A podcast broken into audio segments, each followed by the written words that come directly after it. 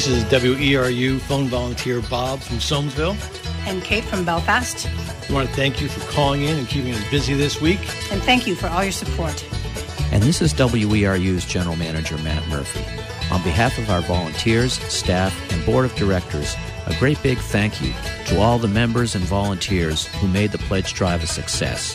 We truly appreciate your support of WERU Community Radio. Thank you. Time is 10 o'clock, and you are tuned to WERU FM 89.9 Blue Hill, 99.9 Bangor, and streaming online at WERU.org. Coastal Conversations with your host, Natalie Springuel, is up next.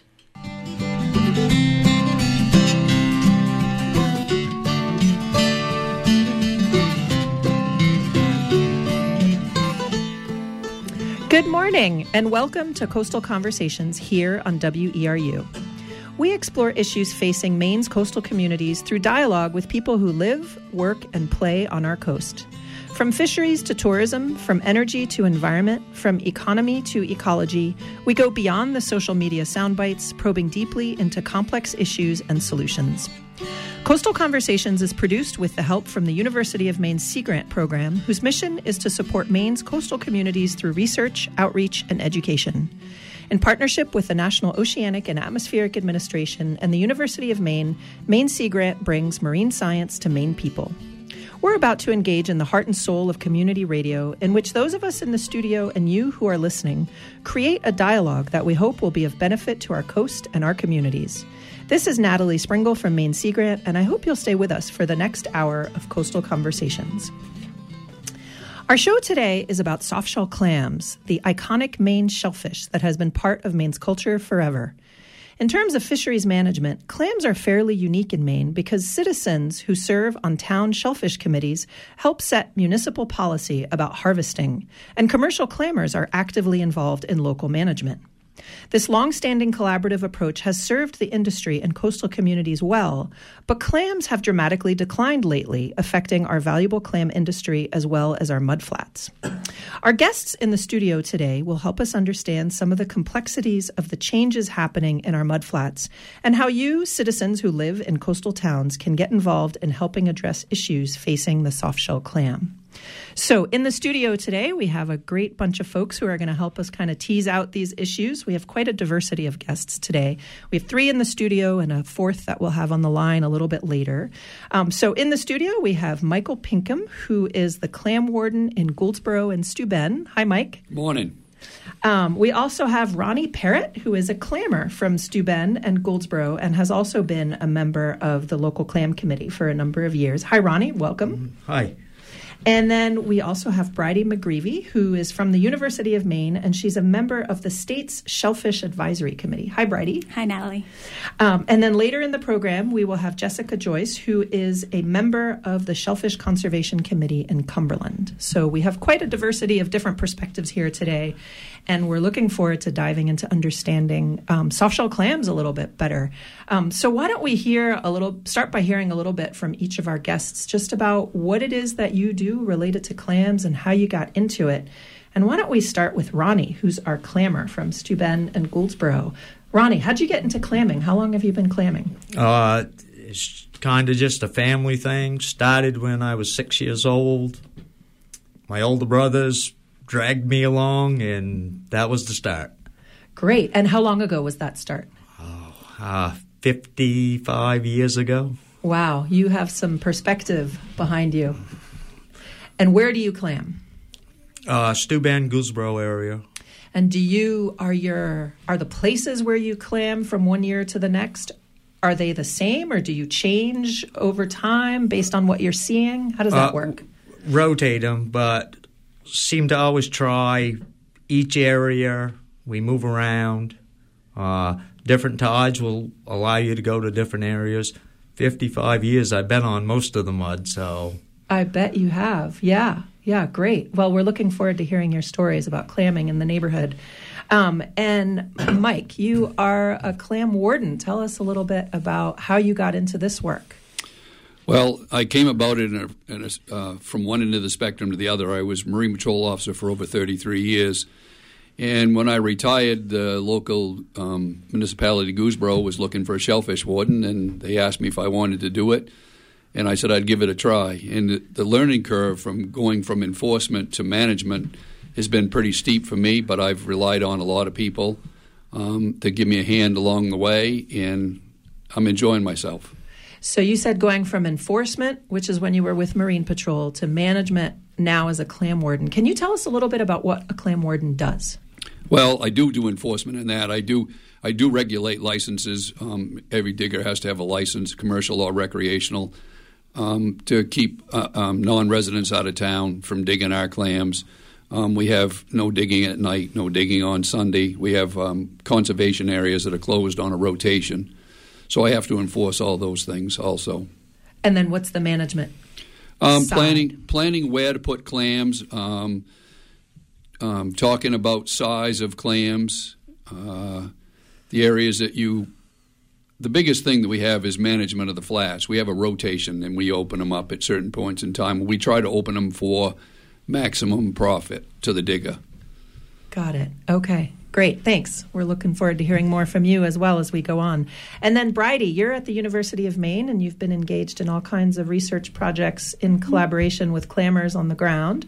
Um, and you're also on the Maine Shellfish Advisory Committee. Commission? Council. Council, yep. thank you. I knew I had it SHAC. wrong there. SHAC is the SHAC. acronym. Yeah. Um, so tell us a little bit about how a researcher at the University of Maine got into this work.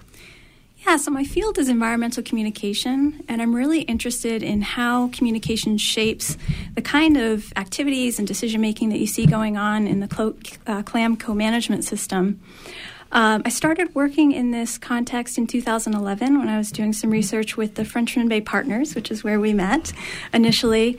Um, and as part of the work that we were doing in that organization, we, we wanted to understand people's priorities for different kinds of conservation efforts that were going on in and around Frenchman Bay.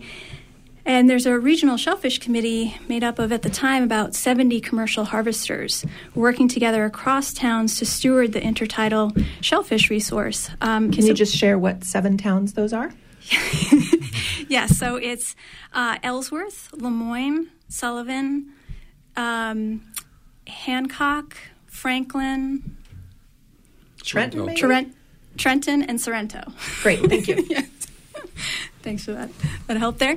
Um, and and so we started the, uh, as a representative from the Frenchman Bay Partners. We started showing up, or I started showing up at the shellfish meetings. I had no idea that this was going on on, on Maine's coast, and and um, I found the cooperative approach to trying to protect and grow clams and manage them uh, to be really interesting and, and, from a communication perspective saw lots of opportunities to get involved and, and understand what was going on and support those activities.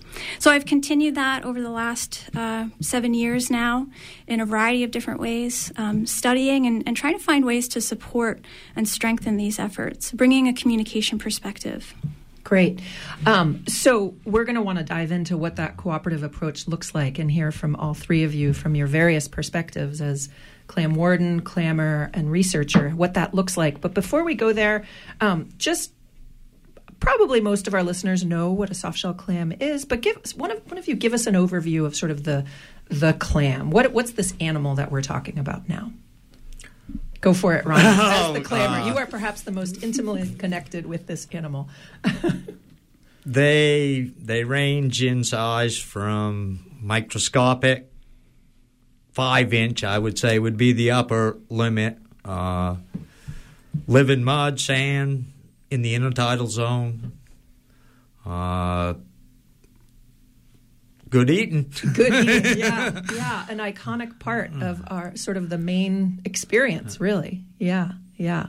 Um, and uh, from an, uh, an, ecology perspective, so it primarily lives in mud and sand in the intertidal zone. Um, and uh, do do you see sort of changes in the season with the animals?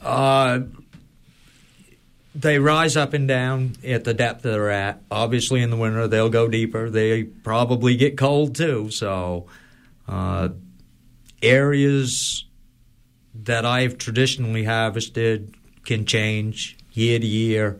Usually, it's more like two or three years that they change. Do you clam all year? Yes. Yeah. Yeah. So in the winter, you're digging deeper. Yes, and in different areas. Okay. Yeah. So Yeah.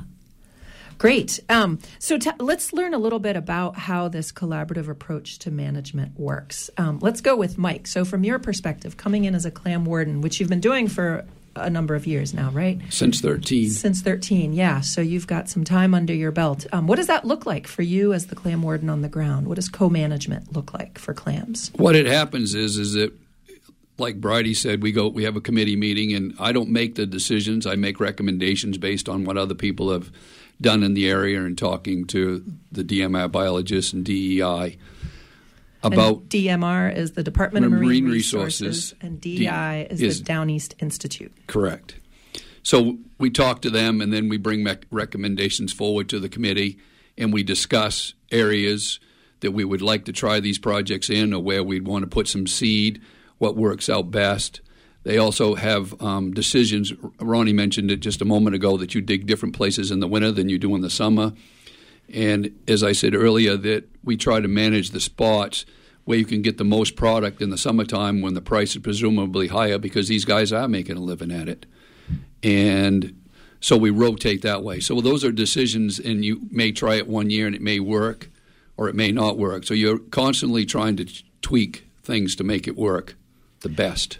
Right, right. And Bridie, how does a clam committee work? Who is who is a town's clam committee? Yeah, so across the coast, we see some real variation in who's involved in the clam committee. There are approximately 74 towns that have an active ordinance. Um, around 60 total shellfish programs because you do have some some towns that have gone into these more regional cooperatives like you see in, in Frenchman Bay. In some towns, the committee is made up uh, only of harvesters. In other towns, like in Gouldsboro, you see a mix of people who are playing different roles within the municipality. And then in other towns, I think this is the case in Bar Harbor, uh, clam harvesters are not on the committee, but play an important role in informing the decision making of the committee. And you said um, that a certain number of towns have an ordinance. So, in order for explain what that means. Yeah, so it's a town ordinance, and, and this is an important part of the co management system, is that it's based on a shared responsibility between the municipalities that have adopted an ordinance and the Maine Department of Marine Resources. The, the two entities work together to shape the ordinance, to spell out what the different regulations are going to be. Um, one of DMR's primary responsibilities is to weigh in on the license allocations and then to also to, to support the towns in bringing science to bear on, on decision making about things like what Mike just described of uh, conservation closures and rotations, understanding the, the effects of different types of management strategies. So the area biologists will routinely go to the Shellfish Committee meetings and, and provide this kind of support and, um, and, and be involved in, in a whole bunch of different activities. So it's an integration around management of the resource from the town, the industry, and the state. Yes. Yeah. And Ronnie, as a clammer uh, who's been on your committee, what's been your role? What do you think your your part of that conversation has been over the years? Well, you have to make certain decisions. Uh, do this, do that. The most important part I feel in it is enforcement. If you don't have enforcement, you've got nothing. No matter if the state does whatever they want, what good is it, right? Yeah. So uh, that was an area I was big in. Uh, choosing areas because we know what areas we dig in the winter, what areas are dug in the summer, things like that would be my would be where I think I've chipped in the most. And when you talk about enforcement, so a, a town committee, clam committee, makes some decisions about where areas are open and closed to harvesting, correct? Yes. Um, what sort of drives some of those decisions for a town? Uh, winter and I mean, if you're covered with ice, there's no sense having it open in the winter, right? I mean, you can't dig it. Uh, usually, it will be further down towards deeper water. Would be a, a thing that would be a winter digging. You'd choose that area. over a place way in the head of the bay that could get iced over. Um, just where mud, sand plays into that. Uh, there's other things, but I can't think of right off the yeah. top of my head. But yeah, uh, Mike, what are some of the reasons that um, that areas are opened or closed that are maybe related to clam populations, that sort of thing? Well, first off, I'd like to say that I've had to rely on these guys, the diggers, as institutional knowledge. Yeah. Because Ronnie's been digging for 55 years, so he knows what works and what doesn't work. And that also plays into the decision on where we open and close because he knows that in the wintertime there's no sense of having this open. We do, um, we walk the areas, we look to see what there is for clams there. Um, if it's, as he said, if it's iced over, there's no sense of having it open. Yeah, yeah. So that, that long knowledge is, is really critical. Um, so, taking a big picture view, um, how are clams doing in the state of Maine at the moment? Bridie, what do you think? Yeah, I mean, so one of the measures that's used to look at trends within the clam industry and, and clam populations is license numbers and landings values. Um, and landings have consistently over the, the coast uh, declined. And can you the define last... the term landings? Yeah, so it's the um, uh, poundage of clams that is, is sold to market. Great. Um, so we've seen steady declines in clam landings over the last four decades. Um, some studies have suggested 75% declines in clam landings. Dramatic. Dramatic. And we've also seen variation, but but declines in license uh, state license sales as well. Uh, last year, I believe the number of licenses sold was somewhere around 1,500 total, uh, which is down from something like 6,000 in the early 1980s. Wow. So the industry is showing some, some signs of, of decline.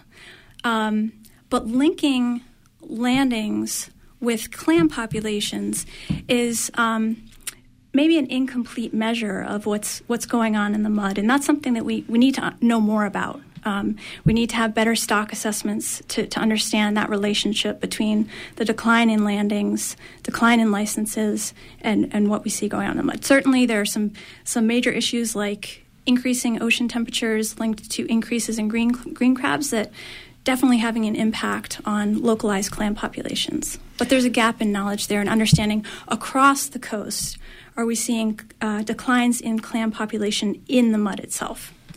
Okay, so let's talk about green crabs for a minute because they've been in the news a lot lately. Uh, and we've had green crabs as a topic on Coastal Conversations. So some of our listeners have been paying attention to this issue for a long time. So, green crabs, correct me if I'm wrong, green crabs have been on the rise dramatically for the last number of years, especially the last decade. Um, and there is strong belief that green crabs are the rise is correlated to the rising temperatures of the water, and they're an important predator for clams. So, what are you seeing in the flats, Ronnie? Are you uh, seeing green crabs in your flats in Steuben and Gouldsboro? Actually, I I think green crabs are declining. Interesting. Or moving, maybe okay. uh, you know because I'm not sure what's happening. When the clam population was good, there was lots of them. You saw them all the time. There's still green crabs, but not to the extent of what they was four years ago. Okay. Yep. Yep. Interesting. Um, I think that we are joined by our fourth guest for a little bit. We'll come back to predation and changes that you're seeing in the mud um, in, a, in a few minutes. But let's jump to our fourth guest, uh, who is Jessica Joyce, who's a member of the Cumber- uh, Cumberland Shellfish Conservation Committee. Hi, Jessica. Hi, Natalie. How are you? Good. It's great to have you. Um, Thank you.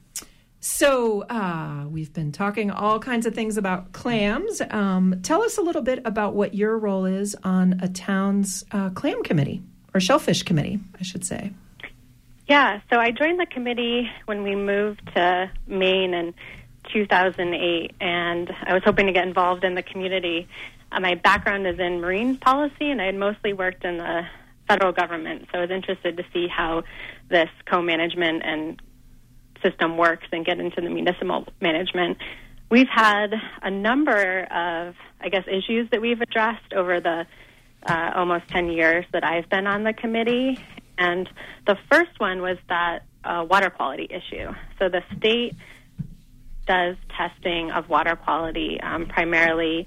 Uh, they they test for many different things, but one of the issues we had in Cumberland was uh, fecal coliform, and we had half of our flats were closed during the summer because of bad water quality scores, and that's the northern part of Broad Cove, and the southern part was open um, typically year round, but the majority of our acreage was in that area that was closed, and it had been closed for a couple years when I came on board, and it continued to be closed for, I've heard ranges from about 10 to 13 years of that only being open in the winter. And we have a lot of uh, more recreational licenses than commercial. So, as you can imagine, a lot of the people who want to access that resource don't want to go out there and dig in the winter that are on the recreational side. Uh, the commercial diggers will be there year round.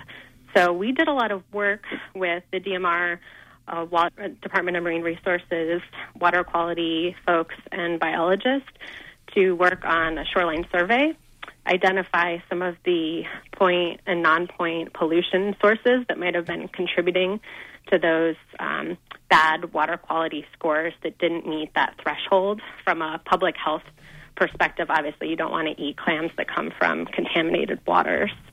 And it took a couple years. Uh, we ended up adding a conservation fee onto our license so the town could actually do our own water testing in addition to what the state was doing. And eventually we did identify um, some sources in the northern part of um, Broad Cove. And actually, one issue ended up to be a failing septic uh, in Yarmouth on Prince's Point. So we had to work with Yarmouth um, the state to address that issue. And last summer, um, in 2017, was the first season where Broad Cove was conditionally approved, and that's the term that the state uses when they say, yes, it's open as long as you continue to meet that threshold of clean water. And uh, the issue then was that our clam resource had declined so much that there was really nothing left to dig for. Wow. And do you were you correlating that to the water quality issues or other issues? No, um, I think it's it's you know it's a variety of issues, but as uh, my colleagues have been talking about on the show, a lot of it has to do with predation um, from green crabs, and um, we also do have some milky ribbon worms. So we're you know we're we're not sure the number of issues that are contributing to this, but we do know that uh, that those are big factors in this. That we do have green crabs in Cumberland. Interesting, complicated. Um, can you describe uh, milky ribbon worms for folks who may not know what they are? Yeah, so it's this really long marine worm. And the one thing that I, and it has a uh, proboscis, which I guess is the tongue that they stick in between the two um, shells. And it basically, I think they, I'm not sure what it's called, but they inject um, like a chemical that they have in their bodies, and it liquefies the clam meat, and they suck it out. And um, they're very effective predators. And if you if they get cut in half, then they can continue to have each of those halves grow into an own animal, kind of like a starfish losing its leg. Wow. um, so, what do you think as a as a citizen of Cumberland? Um, what do you, tell us a little bit about the experience of being on a on a shellfish committee and why why it's important. Yeah, well, I think that even before I started, there's a lot of changes going on in the environment, and for me, the interest is that it, it's such a local level that, in Maine, is, is small enough that you, you can really get involved on a, in a hands-in way on, on some of these. And we've worked with you know many folks throughout the Department of Marine Resources, the research community. We've been talking to folks at uh, Manomet in Brunswick and Down East Institute to figure out if we should be seeding and netting our flats. I think the you know some of the obstacles that we come up against is that um, you know this is a volunteer committee, and um, you know a lot of people on our committee have day jobs, and some of them are retired, um, and to do the conservation work that is really needed at this juncture, you need a lot of volunteer hours. And some of the permit requirements do require that non residents uh, have conservation hours, is what they call them, so volunteer. And we use them to do surveys of the resources to figure out how many clams and where they are, and also to do projects like this if we wanted to do netting. And because our resource has declined so much, our license sales have really dropped. So we have, and again, we have um, unlimited recreational licenses, and I think in the heyday, maybe sold around 200. And it was definitely a big part of the culture um, in Cumberland for people. I heard that they would line up um, to get these when they became available. And we have only a few commercial licenses now. And because we don't have those people buying the license, we don't have the required conservation hours. So it's hard to actually get the manpower um, or woman power to do this these work that's needed. Can you explain a little bit more what um, what conservation hours are? What they mean? Yeah, I'll I'll do my best. So, in our ordinance, and I'm not sure if other ordinances are, are different, but our ordinance says that if you have a non-resident um, license, or actually a resident license, if you do 10 or more conservation hours, then you will um, automatically get a license the next year. And that is really beneficial to some of, because we have such limited um, commercial licenses, it kind of becomes a, a hot commodity. And when we have limited recreational licenses, if you're coming from another town, um, I think that that's also something of of benefit. And then I think there are some other requirements. I'm not sure if the state has requirements on top of that around uh, non-resident licenses and, and, hours. Maybe someone else can speak to that. Mike, it looks like you might have an idea of how conservation hours work in different towns. Um, the state doesn't have a requirement that you have to do conservation hours. They leave it up to the individual municipality.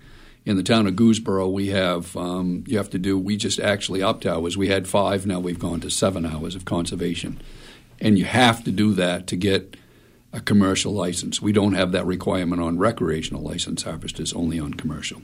Great, got it. Um, the other thing I wanted to follow up with you a bit, Jessica, is um, you talked about seeding and netting. Can you talk a little bit about what that's about? Yeah. So uh, I think some of there's a handful or more communities that are starting this practice, and the issue has been raised a little bit about green crab predation, and that's mostly on the the baby or juvenile clams that we call them. And what's happening is that their their research has shown that there is wild seed out there, but it's all being um, eaten before it can get to grow to a size where the the clams can can spawn. And the netting has been found to help reduce some of that predation.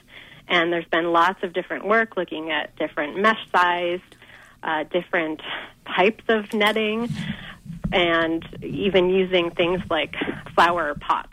Um, but in a lot in results that vary depending on the region, and some uh, issue some areas don't have green crabs as much of a as much as others, um, but they have found to be um, successful. But it's you know it's a lot of work, and you have to take some of them out in the winter if they're going to ice, then you have to get permitting from the Army Corps of Engineer, which takes a long time. Um, so there's a lot of planning, and then you have to do conservation closures as part of your ordinance, so people aren't digging under those nets. Uh, so there's a lot of planning at the um, you know state level that goes into that. The and the federal really with the Army Corps permit. So um, aside from a cost, because you have to buy seed and uh, Down East Institute produces mm-hmm. that, but there are wait lists to get the seed. So you may mm-hmm. try to get on that list one year um, because there's so high demand for it. And it's a great service that they provide municipalities in Maine, and I believe in other states. Um, but it's it's really a couple year planning process to be able to do that. Great, thank you for that. Um, do you have any final thoughts you want to share before we let you go?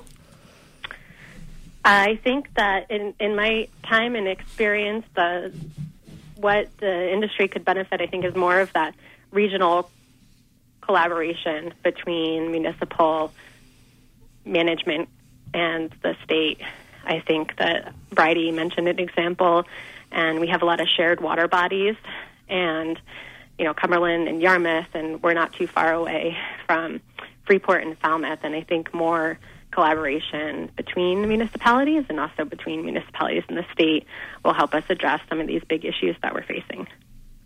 Great. Thank you so much, Jessica. It's great to get a perspective from a member of a clam committee and also a perspective from the bottom half of the state. Um, so thanks so much for joining us. Thank um, you.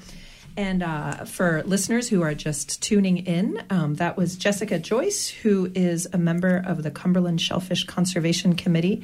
You're listening to Coastal Conversations on uh, Community Radio, WERU 89.9 Blue Hill, 99.9 in Bangor, and online at weru.org.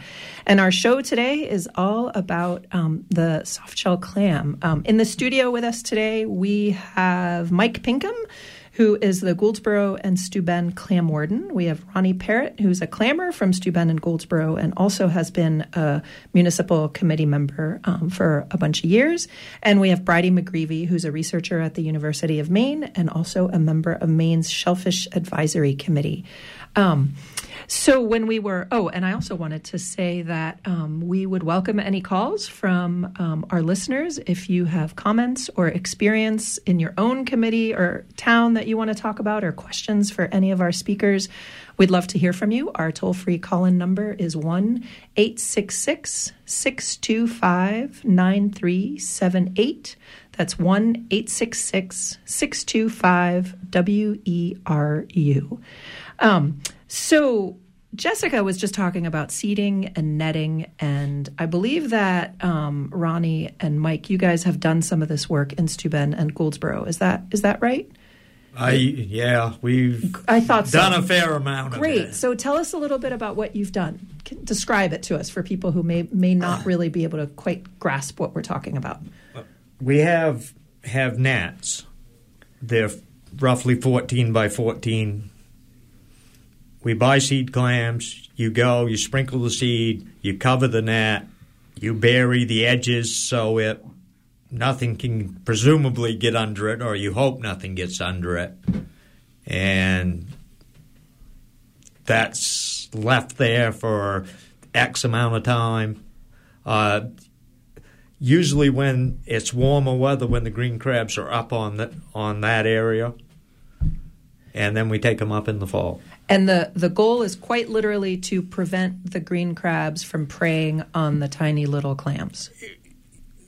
That's what the net is for. Not just green crabs. Okay. Could be gulls, could be ducks, could be whatever else eats them. Okay. But uh, basically, the idea came from green crabs. Okay. And then the seeding, Jessica was using the term seeding, that's yep. getting seed from someone like the Down East Institute um, on Beals Island yep. and putting Put, the seed. Putting it, putting it, literally walking out in, putting it in. Got it. And what kind of results have you had? What do you what have you been seeing? Uh, in places good, in other places bad. Uh, a, a question that we should be asking, I think, is why did we have a good result here and a bad result here? Is the mud bad? Is and and we usually put them in traditional places that have had clams. So, and we've had up and down, good and bad. Is it the weather, amount of fresh water? I, the variables are endless. Yeah. So, uh, an area that probably needs more work. Yeah, yeah. Um, what about other towns? Do Do you know of, of other towns that have done this kind of work?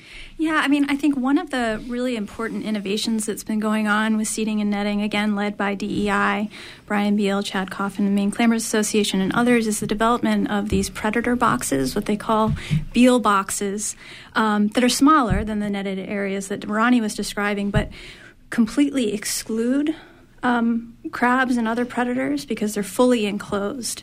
Um, one of the issues in the in the netted areas is that when you lay the net over the mud, there might be baby green crabs in the mud already, and so then Okay. it becomes a feeding frenzy. So we need kind of more ex, uh, totally exclusive netting, like netting that's going to keep everything out. Um, and these these Beal boxes are relatively small, so figuring out how do we take that idea, make them bigger, and and bring it to scale. Is a key challenge and, and one that they're working on and that other people are, are interested in, in contributing to. And I'll just say, for um, the benefit of the listeners, you've been hearing a lot about DEI, the Down East Institute, which is based in on Beals Island and is sort of a research arm of the University of Maine at Machias.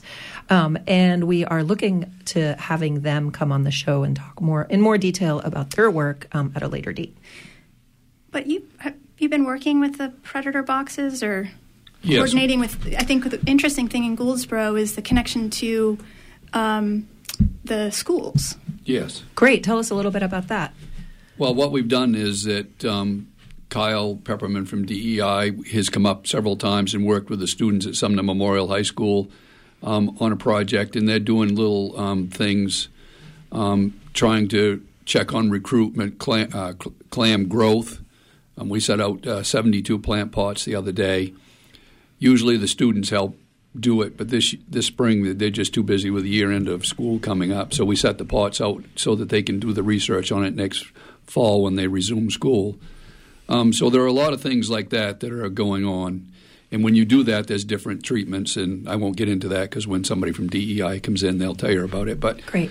um, there's a there's a lot of things going on, and as Ronnie said, what works in one place doesn't necessarily work in another. So what works in Gouldsboro may not doesn't work in Steuben, and we're, we're neighboring communities, That's and it doesn't work in Frenchman's Bay, and we're neighboring communities. So you really have to know your own community, your own area. Yeah. That's, that's, part of the problem. And I know that you guys in Steuben have done some pretty localized um, changes to your regulations. So tell us a little bit about the legal size that clammers can take, um, take the resource, and how, how you've sort of been thinking about that lately. Well, what happened was is that we got talking about the, the clams. Of course, the state of Maine has a two-inch um, clam law that you can't take any clams under two inches over and exceed ten percent. Well, one of the things that Gouldsboro did was they reduced their clam size uh, percentage to five percent. Meaning that only 5% of, say, 100 clams can be smaller than two inches. Correct. And what we, the other thing that we did, which Gouldsboro was the first one to do, was um, adopt a, a maximum size of four inches. And, and that's unique. Nobody else has a maximum size at the moment. Steuben does. Steuben and Gouldsboro are the only two that I know of right now. And why did you do that? What's the benefit of the, The- maximum size? There's two things. First off, um, it's difficult to sell a large clam, but more importantly, the amount of spat that comes from a large clam is a lot exponentially different, a maximum amount compared to a two-inch clam. Uh, It's in the billions. Wow, wow. That um, that seems to be across the board for marine animals. Um, it seems like the larger, older ones produce more. Yes. Yeah. So, how did that come about? How did you guys make that change? And and uh, yeah, let's hear from Mike, and then I'd love to hear from the clammer perspective. well, too. the, the thing was is that, like I said, I came from enforcement and trying to manage. So I'm trying to think of ways, kind of think outside the box a little bit, things that other people hadn't done to try to improve the resource in the two municipalities that I'm the shellfish warden for. I'm not making a living off the mud. These folks are, and it just it can't go status quo like it was 50 years ago and do nothing. So I was just looking for ways to try to make it better, and that was one of the ways that we discussed it at the committee meetings, and decided that it was doable. Great. And what what do you think, Ronnie? How, how- Uh, on- on that, on on the four inch size, it's not really good to for a commercial harvester, you can't get rid of it. So Because you- there's not a market? It's just there's no market for four inch clams, basically. Maybe to your neighbors or whatever, but here and there. So they're putting all of this spat into the water to seed the clams. Why not do it? Most, I, I believe most diggers would agree with that, at least to a point. The ones that want it want to eat, want them to eat. Yeah. Yeah. So that was a pretty easy sell on most people. um, yeah, righty.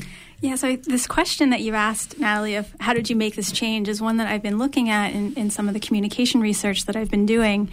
And I've noticed that when you look across these towns that are doing the seeding and the netting and they're adopting these new policies and, and they're just trying a whole bunch of different adaptive uh, practices, these are towns that have specific types of characteristics. And, and one of the most important ones is that they have multiple leaders within the town who are doing different kinds of things, filling different kinds of roles.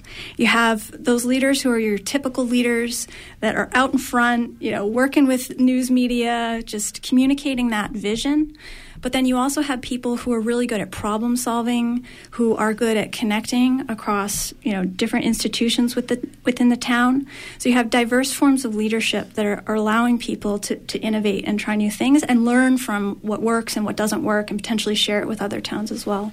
And then going back to the point that Jessica Joyce made earlier, we also see in these towns uh, good connections with different types of civic organizations. Schools getting involved, nonprofit organizations, research organizations, those connections within the community and across the community are just essential for moving the dial, for thinking outside the box, like Mike mentioned, uh, and making a difference in the face of all of these changes. It um it makes me think. Uh, we've all uh, other topics that we've covered in the, on this show a lot are the um, folks involved in restoring streams. Um, and removing dams and bringing sea run fish back to the streams. And it, it's reminiscent of this kind of work where a community has a diverse number of folks getting really involved in addressing a question on, in their local resource. Um, the local knowledge that you guys have is so critical for this work. So, who are um, who are some of the who are some of the folks that have been involved? So you talked about you have the you have some school kids in Gouldsboro who have been involved in this in this kind of work. Yes, and just it's kind of a funny story uh, how this evolved is because we had this area that I thought it would be a good place and an opportunity for the Gouldsboro Shellfish Committee to experiment and try some different things outside the box to manage our own clams. Well, then I found out through um, this, the chairman of the uh, Shellfish Committee in Steuben was looking for some help to take up these nets because it, it's an intensive amount of labor and thought that students needed community service, that maybe we could involve those students. Up on the woman uh, who heads up the Pathways program at Sumner High School was talking about um, students that were not meeting at Sumner. They have proficiency based education, and they were not meeting their science requirements, and they were in danger of not graduating. Well, this process that I had thought about using in Gouldsboro for the diggers and the committee to use translated into can we make it work for the students? So it's it's it's blossomed into something that's going statewide. I'm not responsible for the education part. I've been working with Bill Zoellick from um, Institute, um, made out a lesson plan. Sumner was the first one to do this in this area, and they've actually made out a lesson plan for all schools, coastal communities, to follow and get involved in this with very little expense, but with great learning potential for the students involved. And I'm very excited about that um, because that's our future, these young people. That's really exciting, yeah. And Ronnie, I wanted to ask you you've been involved as a clammer for more than 50 years, you said. Um, was this kind of stuff happening when you were a kid? Oh, um, no. how, what's what what have been the changes that you've seen in terms of the community's involvement in helping manage the flats? Uh, when I was, I'm going to say, in high school, small town that I live in, there was like a hundred clam diggers. There's like ten clam diggers now. Oh, that's okay. But but it was it was plentiful. It, I mean, and it was always dig, dig, dig, dig as many as you can, as many as you can, as many as you can. You need more money, dig more clams. That's kind of how that how it started. So that's how I learned it, and I was like that. There was no management. Dig as many as you can. If you need more money, dig longer, dig harder to make more money. And for years, that's the principle how I worked. And it went through cycles. It would be up and down. But it was still, if you dug longer, dug harder, get more clams, you'll make more money. I mean, it's pretty simple. Now, with the price up and down so much, closures that was unheard of. Okay. I I I. 30 years I never heard of a rain closure. What's a rain closure? I wouldn't even know what it is. Buyers shutting off was an unknown thing. As many as you can, get as many as you can every digger. And a, can you define a rain closure? Uh, it rains two inches, it shut down. You, state shuts down, clamming, And- can't buy, can't sell, can't dig, can't do nothing. And why does the sh- state shut it down at two I, I believe it's pollution issue. So, So that was totally new. oh, that was completely new. That's a big change. Uh, as I said, I, I shouldn't say there was no closures from buy-in. Those would happen when literally they couldn't get give a clam away. Because there was so much. Yeah, there's just so many. But it was everybody digging as many as you could every day, nonstop, day and night, everything. And that's how it worked. That's how I learned about clamming, or at least the business side of it. Uh huh. And then, um, when did you start getting involved at the level of your town? Well, obviously, 100 diggers digging as many as they can. There's, it has to decline because they can't grow that quick, right? Uh, then, as years went on, the decline, the decline never came back. You know, it was decline, decline, decline. That's that is typical. And and when I started, I'm going to say you could go into any flat where the water left 10 feet and you could dig some kind of a clam. Might have been too small, it, they may not have been thick enough, but literally everywhere. That's not true now. Wow. Um, but you still love it. You still love clamming. what do you love about it?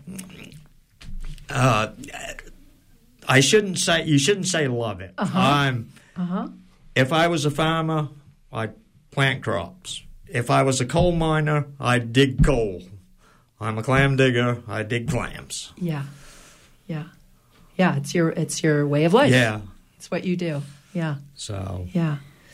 Um, Bridie, I know that you've been um, you've had the opportunity to talk with a lot of clammers over the years, and um, I think our listeners might be interested in hearing about your Clam Cam project, yeah. and um, especially after having uh, heard some stories from Ronnie about sort of life as a clammer, um, Yeah. and that project helps people kind of connect to what it means to be a clammer. Can you share a little bit about that? Yeah, sure. So, in the discussions about what's going on in the clam industry, there's a tendency to focus on what's going on in terms of the biology and the markets and the economics of it.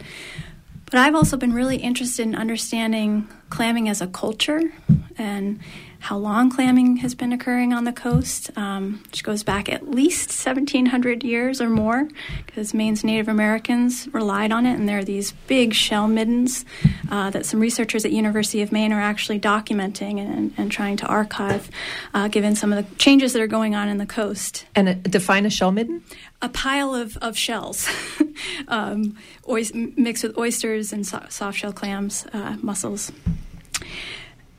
So, as I've been reaching out and, and interviewing clammers, um, I've heard some incredible stories about what it means to, to clam and the different types of, of clamming that people do. And I don't know if Ronnie wants to talk a little bit about some of the differences between digging clams and the, the kind of clamming that you actually do. Uh, I've I've learned I've personally learned a lot going out on the mud flats with Ronnie and others, and just you know watching and learning from them and trying to dig clams again where where I can if I have a, a recreational license. Um, but uh, yeah, the stories are really rich. It's an important part of the cultural fabric. And this this Clam Cam project that you mentioned that I'm co-leading with my PhD student Tyler Quiring and another student Carter Hathaway, we've worked with clammers t- um, to document clamming, and, and they wear GoPro cameras, and it's giving us a sense of, you know, what clamming is as a practice, the kind of objects that people use, the mud type in different places, the rhythms and the sounds and the textures of clamming,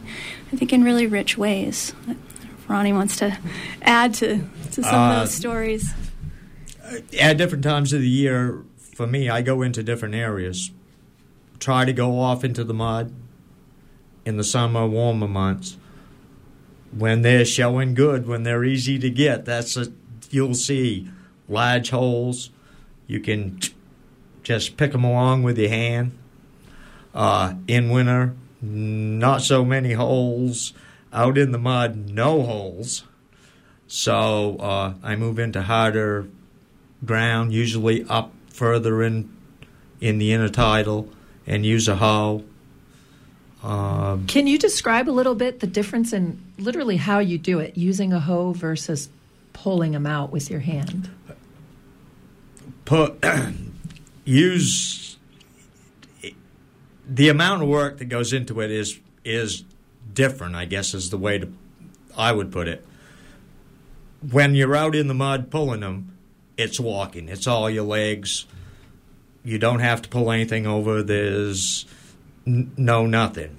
It's just walk along, pick your holes, pick your holes, and when you move up and pick up a hoe, it's all arms. No, there's very little walking or at least not much walking, and it's com- completely different. Yeah, yeah. And pulling, you're putting your hand in where you see the hole, and you're grabbing the clam with your hand. The clam will slide right into your hand. Out it comes. And that's a good moment. yeah. and so the clam cam, Bridie, yeah. is something that that our listeners can go online and quite literally view exactly. the experience from the perspective of a clammer who's holding a who has a camera on their body yes. as they're working. So if you just type in Maine clam cam, it will be the first link that comes up. And we have an archive of videos. It's it's kind of in the essence of slow TV, if you're familiar with that, of watching things like fly fishing for hours. That's what it is. But mm-hmm. it's you know it's relaxing and meditative. And you know I I grew up eating piles of steamers. I'm from Maine originally, but I had never gone out clamming. And I think a lot of other folks, whether you're from Maine or not, probably in the same kind of situation. So this is a window into it, maybe an entry point for some people who want to learn more about clamming and, and potentially get involved, either as a clammer or showing up and being a part of these municipal efforts, because there's a real need for more people to understand and appreciate clamming and, and to find ways to get in and support these efforts. It's, it's, in my view, you know, one of the most important ways to help save this industry. Which brings us to the question of the future. Um, Mike, I'm going to start with you. What do you what do you envision is the future of um, clamming in Maine from your perspective as a warden in terms of what you're seeing um, and what you'd like to see in the coming future? Well, I think that the future obviously is unknown, but I think if, if municipalities don't start doing something, the future for them in the soft shell clam business is, is going to end, unfortunately, because a clam is infected is affected, excuse me, by our environment. And we've got to do what we can do to manage those. And if you take a proactive report, uh, approach, instead of waiting for it to just flatten out and be gone, um, you may stay ahead of the curve. And you can hope that you can. It's not a it's not a guarantee, but I know that I dug clams when I was in high school and college, so I'm not new to the clamming business. I certainly have never nowhere near done as many as as Ronnie has, but um, it's an important industry for local communities to have an option for people to make a living. And if they don't do something and get proactive, it's going to disappear, unfortunately. So municipalities getting more deeply engaged. Yeah. Yes. How about you, Ronnie, from the perspective of someone who's been in this industry for your whole life? What do you see in the future? Uh, it, I, I'll agree with him. If if you don't do something, it is going to decline where you can't make a living at it. How do you get it better? Try. When I started on the clam committee, whatever they wanted done, anything that we tried, good with me. Mm-hmm. That's better than doing nothing. Because doing nothing, you know where it's going. So that's kind of the perspective I took on it. Uh, don't worry about failing.